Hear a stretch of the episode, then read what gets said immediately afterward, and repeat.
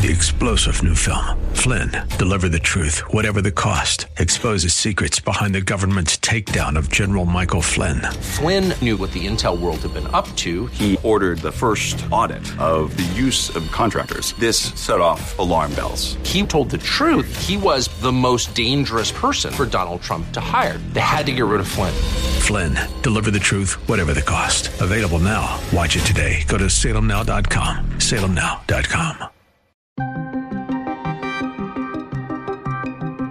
Turkey voices concern for Finland's application to NATO. Turkey's security concerns should be also uh, met. The battle for the border heats up as the end of Title 42 draws near. The border's been open uh, in practice since, since January 20th of 2021. Wall Street sees its worst day since 2020. Um, and that does raise you know, concerns of a, a steeper slowdown, especially as we're getting into 2030. This is the Daybreak Insider Podcast, your first look at today's top stories for Thursday, May 19th. I'm Mike Scott.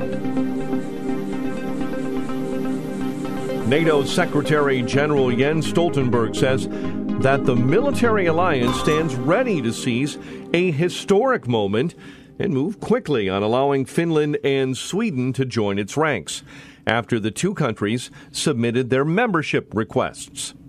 The NATO Secretary General welcomed the request by Sweden and Finland to join the bloc. I warmly welcome the requests by Finland and Sweden to join NATO.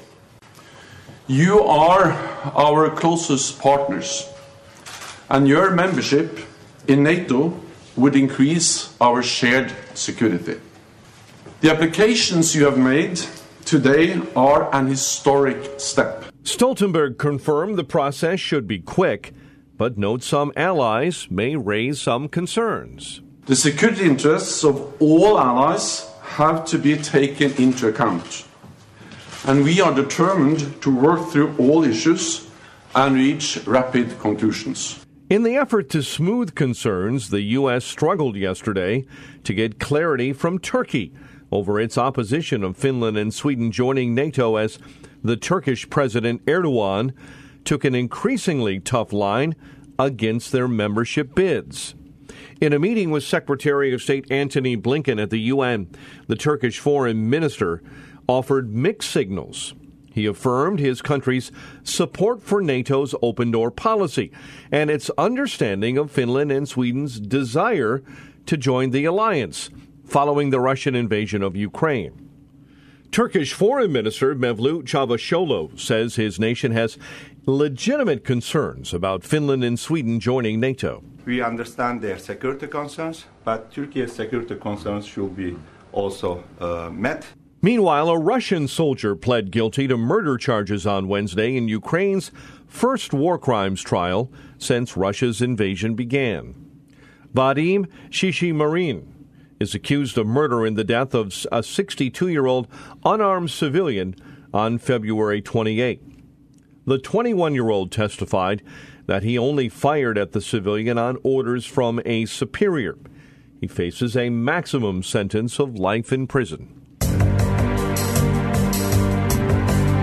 According to a report by the Washington Examiner, who was able to obtain federal court documents, the number of migrants attempting to enter the U.S. illegally from Mexico in April surpasses all previous records over the past century. Per the report in April, U.S. border officials intercepted 234,088 migrants attempting to enter the country illegally. The 234,000 is the highest number on record, outpacing the 220,000 at the southern border in March of 2000. Since President Biden has been in office, federal law enforcement officials at the southern border have stopped more than 2.7 million people attempting to cross into the U.S. without permission. These staggering numbers are making some question the Biden administration's determination to end Title 42, a Trump era public health measure that has allowed Border Patrol agents to turn migrants away at the border. Julio Rosas, senior writer at Townhall, joins the Daybreak Insider podcast to discuss the latest from the border and the future of Title 42.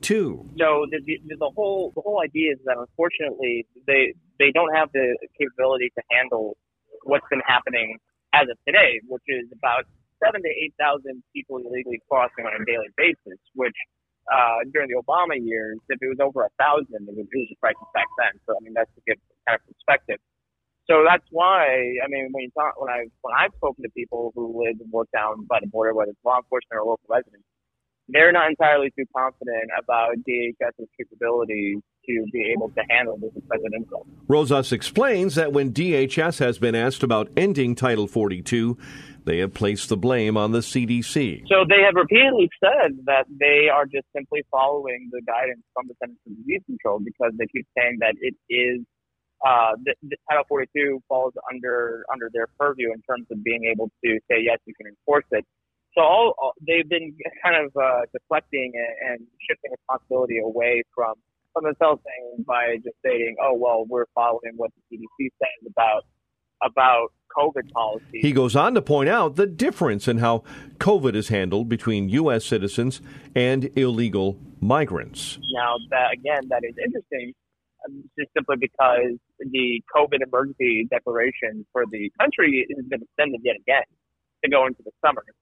So it, it, it, the the Biden administration's approach to COVID, when it comes to American citizens, has been starkly different to their approach to COVID to people who are illegally across the border, which which is that it favors people who illegally cross the border. And again, you know, that's just one thing that has never made sense from a consistency standpoint from, from the Biden administration, just also just because of the fact that they did help cause this, this influx of people. Rosas explains that when Title 42 is lifted, there will be penalties for those who cross the border illegally. Now, the, the flip side is there will be actual penalties that will be attached to people who are deported once Title 42 goes away. So, the, uh, so DHS is saying that with Title 42 no longer being in place, we'll be actually able to punish people who do not qualify for asylum and will then be deported back. And if they get caught again, there will be stiffer penalties to go along with that. Um, so it just all depends on whether or not the enforcement aspect for that is actually going to be followed here by the Biden administration, which, I mean, uh, again, remains to be seen just because they clearly haven't been enforcing uh, many of the nation's immigration laws, at least at least uh, in spirit, uh, because of this sort of. With the influx of migrants, border states like Texas have taken matters into their own hands by partnering with Mexico to stem illegal immigration. However, Rosas points out that rampant corruption in the Mexican government gives such arrangements mixed results. Those kind of agreements with with Texas and the, the Mexican border states that, that go along with Texas, uh, that has been uh, kind of mixed results because you have to remember, I mean, the the the, the governments, especially in the northern parts of Mexico, are very very corrupt. They're very much in, involved with the cartels in terms of either uh, taking part in it or just looking the other way.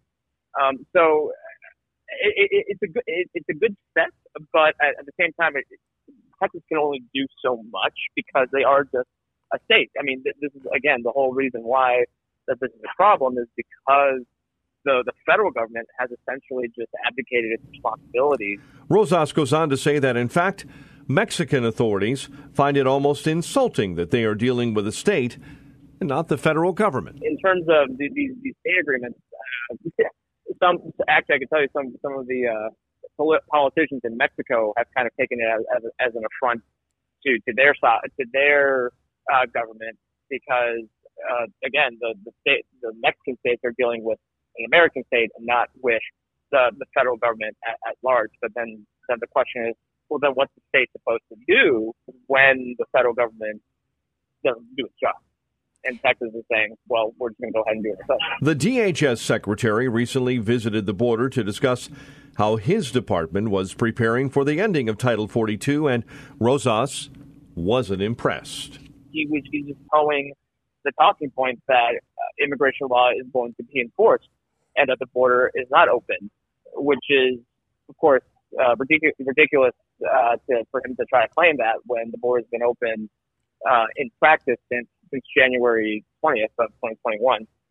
So he, he the, the whole point of the trip was to again put on put on a smile and, and just try to reassure the country that they are actually handling this, this problem, this challenge, as they like to call it. Uh, but it's not nothing. Nothing's changed. Nothing really is different. When asked if he feels state lawsuits against the Biden administration to keep Title 42 in place will be successful, Rosas has this to say: It's pretty significant that the lawsuits were able to go forward uh, in the first place. Um, and I think what goes in the state's favor is again the different approaches that the Biden administration has taken when it comes to their COVID response. Uh, because on one hand, you can't say that the, the, the, the COVID pandemic is still so dire that we still need to require vaccination uh, for people coming into the country or, or, or COVID test a negative COVID test for American citizens to come back into the country, but then but then come around and say, but we don't need Title 42 anymore because the pandemic has receded enough to where we don't need it to be applied to the border anymore. So it, it, so that goes in the state's favor because obviously because again anyone can just look at that and see okay what does it make sense. So they have a good chance, uh, I would say. But again, even if, as I just said before, even if it remains in place, not much is going to change at the border, unfortunately, in terms of sending the flow of, of people.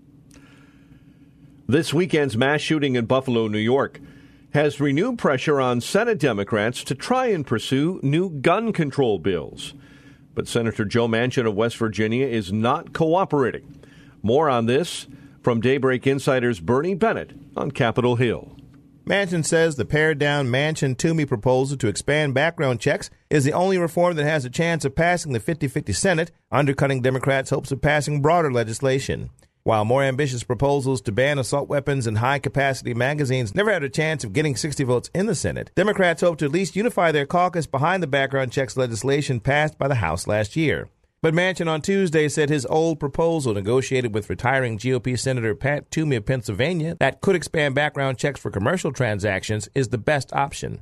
Bernie Bennett in Washington. Tuesday night was the biggest day of the 2022 primary season to date. Five states casting votes for Senate, governor, and the House.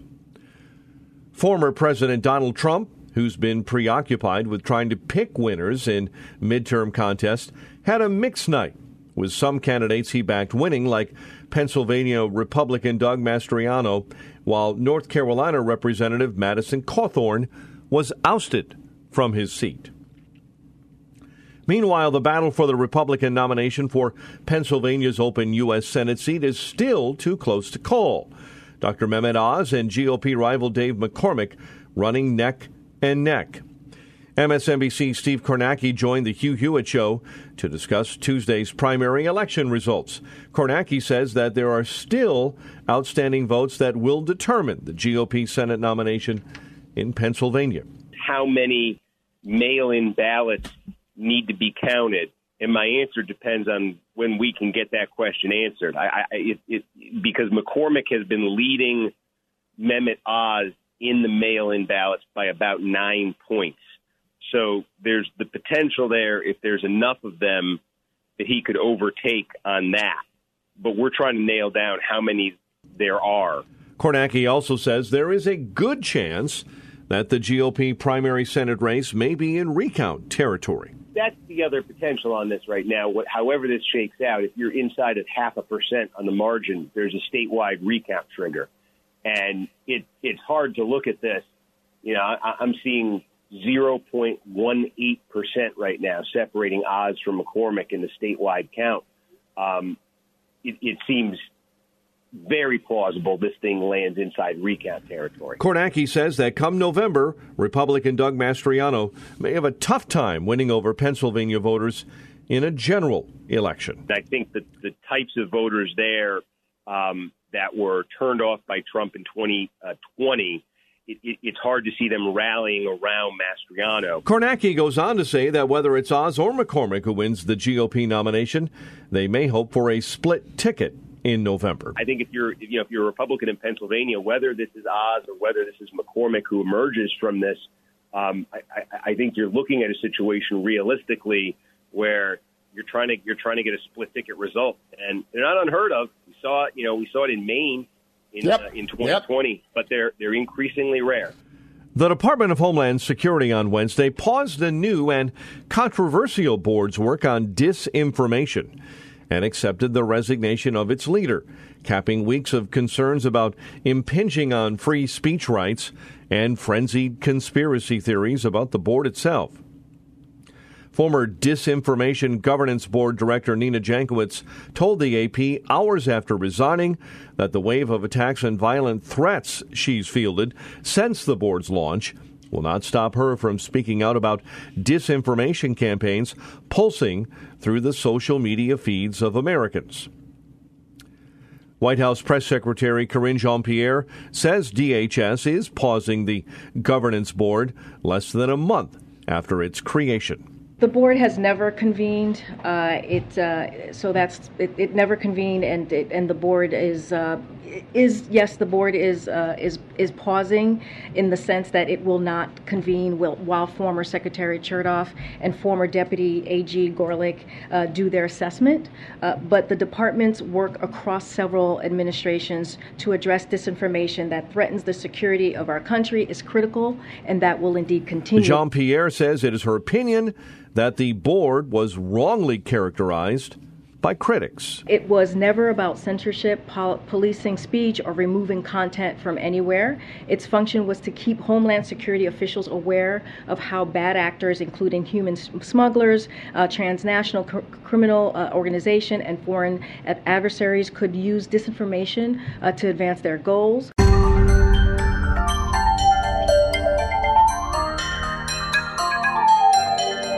U.S. stocks fell sharply with two of the major indices suffering their worst day since 2020 as the latest set of disappointing earnings from large retailers raised investors' fears of a recession.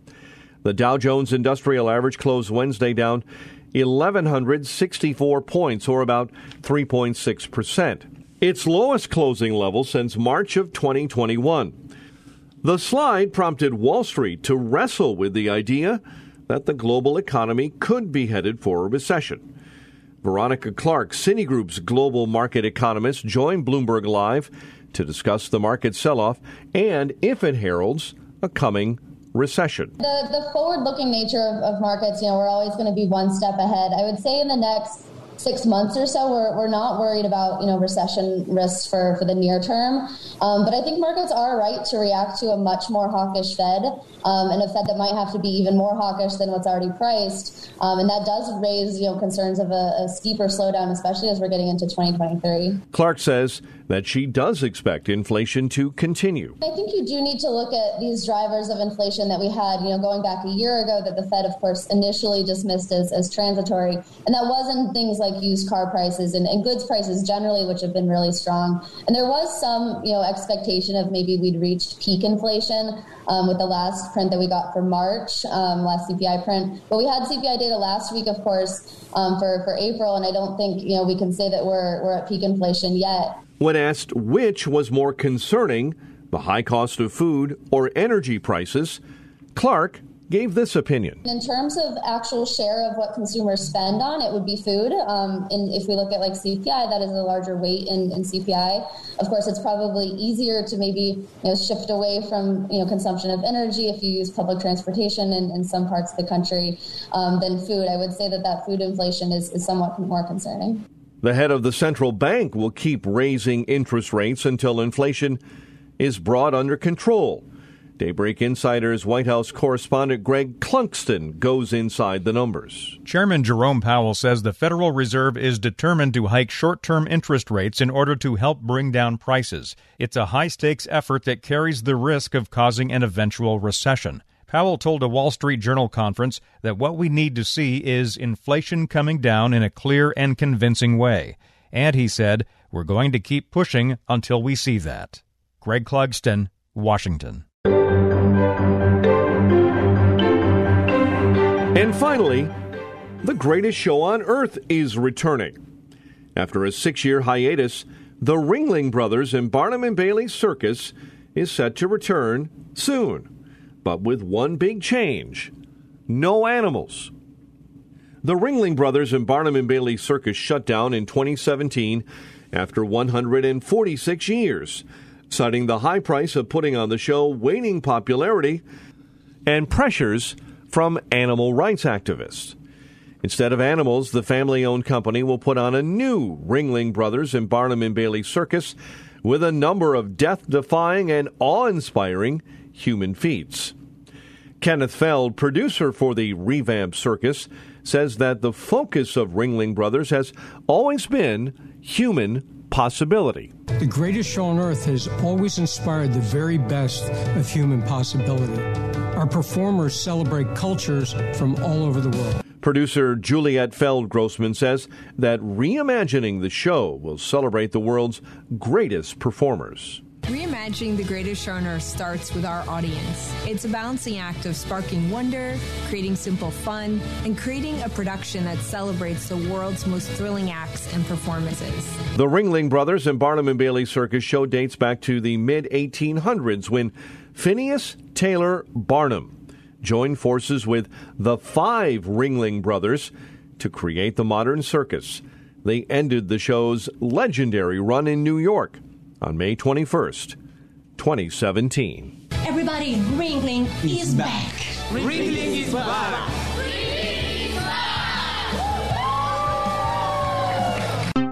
Subscribe to the Daybreak Insider podcast at Apple or Google Podcast, Spotify, or SalemPodcastNetwork.com. Get our companion Daybreak Insider newsletter each morning at DaybreakInsider.com. Ongoing coverage of breaking news and commentary at SRNNews.com and TownHall.com. Thanks for starting your day with us. I'm Mike Scott.